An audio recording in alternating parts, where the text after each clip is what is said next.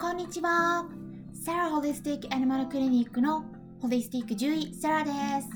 本ラジオ番組ではペットの一般的な健康に関するお話だけでなく、ホリスティックケアや地球環境、そして私が日頃感じていることや気づきなども含めて様々な内容でイギリスからお届けしております。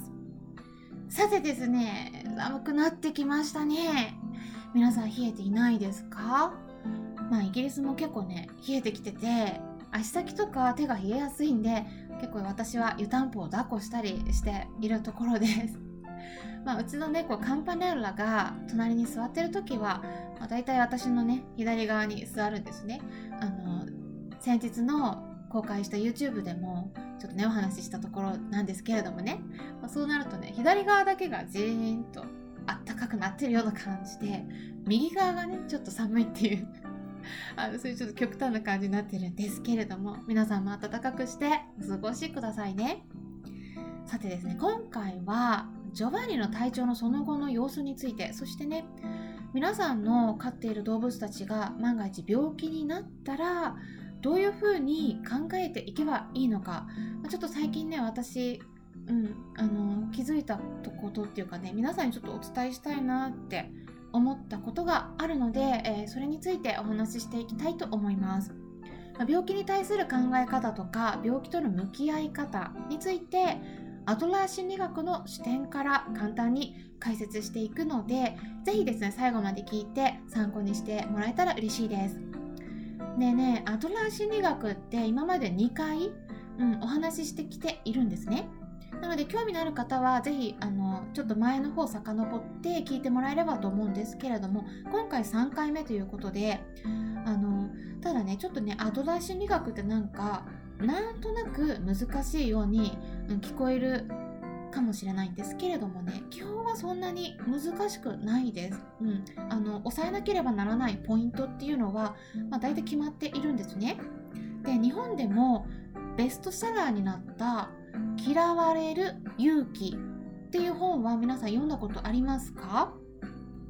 もしも読んだことのない方は是非読んでみるといいと思います。ちょっとね外でバイクが鳴ってるので音が入っちゃってるかもしれないんですけどすいませんね。大丈夫かな？はい。でねあの対話形式でこの本お話が進んでいくのですごく読みやすいですしあとはオーディオブックとかもおすすめです、まあ、私が考えているのは多分ねこれからはあの Kindle 本も今流行ってますけれども、まあ、その先を行くとねあのもう目が疲れてくるんですね。本とか読みまくると。あのスクリーンとか見てるとねでね結構年齢が上がってくると非分症って言ってこう目の視界の中に点がね出てこう蚊が飛んでるみたいな感じで、うん、あの見えることがね出てくるんですね年齢が上がると。ですからあの目を休めたい方は是非ね音声でながら聞きできるオーディオブックで勉強していただくのがすごくいいと思うんです。でこれどんどんねあの広まってくると思い思っています。であの音声もありますので、うん、すごくね有名な本ですからね。でねタイトル何でしたっけ？はい嫌われる勇気。ですね。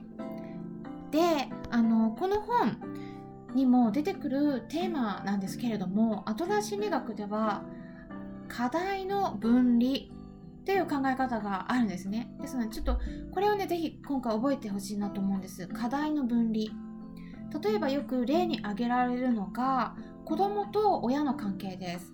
子供の課題は親の課題ではないですよね。頭ではね分かっててもねあの意外にあのこれを分けるのがね難しかったりもするんですね。距離が近くなればなるほど。例えば子供が逆上がりできないとか自転車に乗れないとかなんかそういうので何かしらでこう悩んでいる時に親としてはどこまでやってあげるのがいいのか手で押してあげたりしてサポートしてあげるのは全然いいんだけれども逆上がりをできるようになるっていうその課題は子供の課題であって親の課題ではないですよねだからずっと手を出し続けていたらもう子供はその親の助けなしにはその課題を乗り越えられなくなってしまうかもしれないって言われています。まあ、これはあくまでも例えの一つなんですけれども、まあ、もう一つ出してみますと例えば子どもの将来を親が決めてあげるっていうのもありますよね。子どもがどの中学校とか高校とかそして大学に進学するのか自分で決めさせずに親が決めてしまうっていったことがね日本ではよくあると言われてます。でもそうすると子供が自分で自分の道を決めて成長していくっていうこのせっかくの機会を奪ってしまいかねないんです。それと同じようにペットでもね言えることがあるんですよね。あのペットは子供のように受験ももちろんしないですし あの逆上がりとか自転車に乗る必要も全くないんで子供とはね違う点もありますけれども例えば病気になった時ですね。でペットが病気になった時のことを想定してで飼い主の皆さんにはね今回ちょっとぜひねあの覚えてほしいポイントがあるんです。それはこれです。病気の治療を決めるのは飼い主さんなんだけれども治療を受けるのはペットである。ということなんです。治療って言ったらあの体を治すんだから、まあ、治療を受ければ楽になるだろうって、うん、でその子のためを思ってやるんだからって思うと思うんですね。こうやって皆さんイメージしている方多いと思うんですけれども必ずしもそうとは限らないんです、うん、治療を受けたから楽になるとは限らなくてむしろですね余計にちょっと辛くなっちゃう時があるんですね。一部の治療には副作用があることがあるというのは皆さんもね頭ではこう理解はされているかと思います。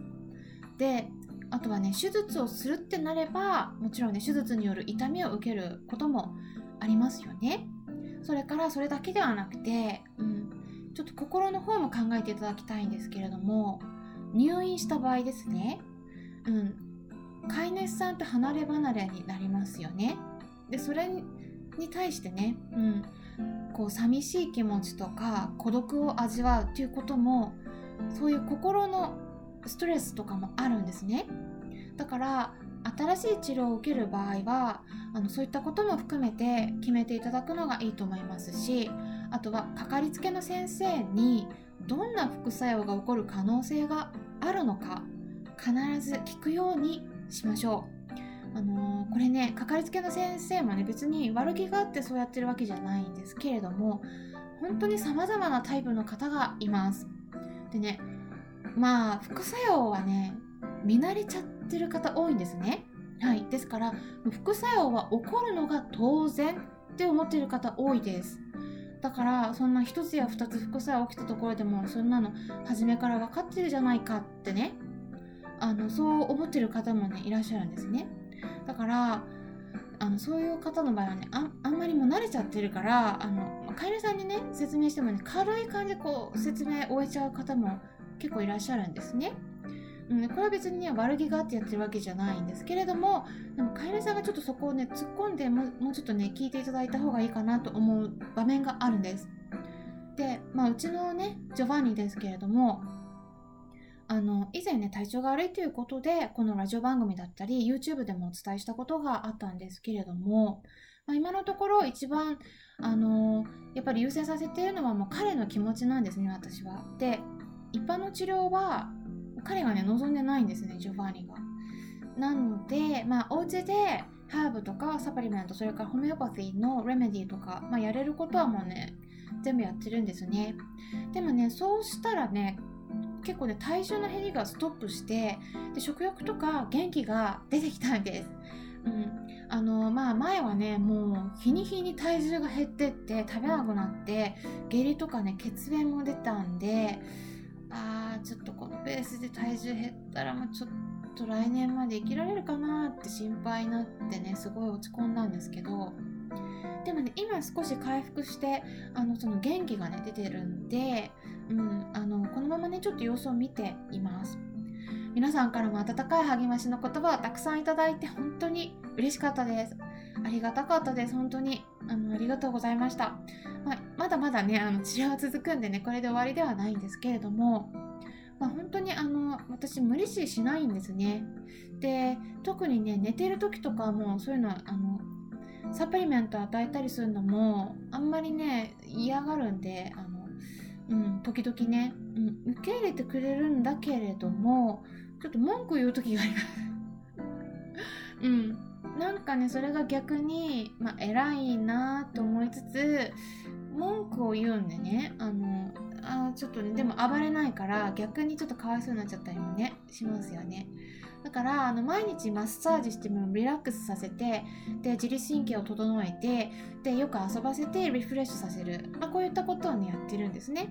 といってもこれは私のやり方なのであの皆さんには皆さんそれぞれの状況が違うと思いますしご自身でね決めていただいて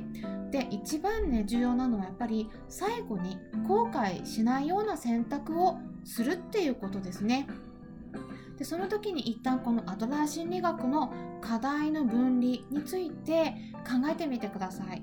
うん、あのやっぱ病気と戦うのはあくまでも動物その子ペットその子であって私たち飼い主が病気を抱えてその苦しみを味わってるわけではないんですよね。だからねあのそこをね全部背負いすぎちゃうと結局ね飼い主さんご自身が辛いっていうことになってしまうんですね。で様々な飼い主さんを見てきて問題を抱え込みすぎて辛くなってる方が多いなと思ったのでお話しさせていただきました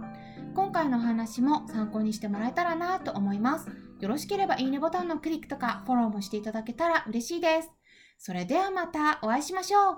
ホリスティック獣医、サラでした。